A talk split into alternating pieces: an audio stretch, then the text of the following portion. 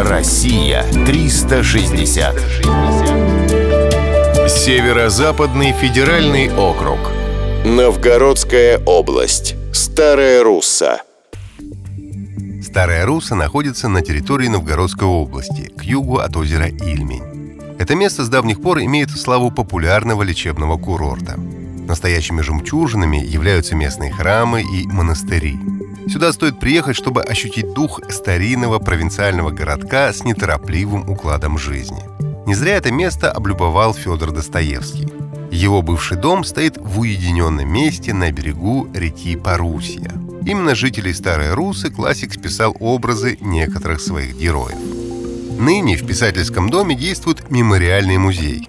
Достоевские сняли его в 1873 году. После смерти хозяина Федор Михайлович выкупил его у наследников, и он стал первой недвижимой собственностью писателя. Дом был хорош тем, что имел обширный сад и находился в живописном месте.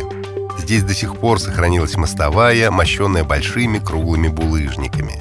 Именно тут, в семье Достоевских, родился третий ребенок Алексей – в этом доме писатель создал такие шедевры, как «Подросток», «Бесы» и «Братья Карамазовы». Во время Великой Отечественной войны город буквально стерли с лица земли, но дом чудом сохранился.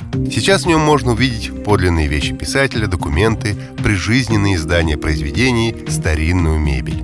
В комнатах царит дух, свойственный времени и творчеству писателя с мировым именем. Нередко в музее проходят свадебные церемонии. После регистрации новобрачные могут прослушать романтическую экскурсию «Семейный альбом Достоевских». Необычная церемония запоминается на всю жизнь. Россия 360. Всегда высокий градус знаний. Только на радиоискатель.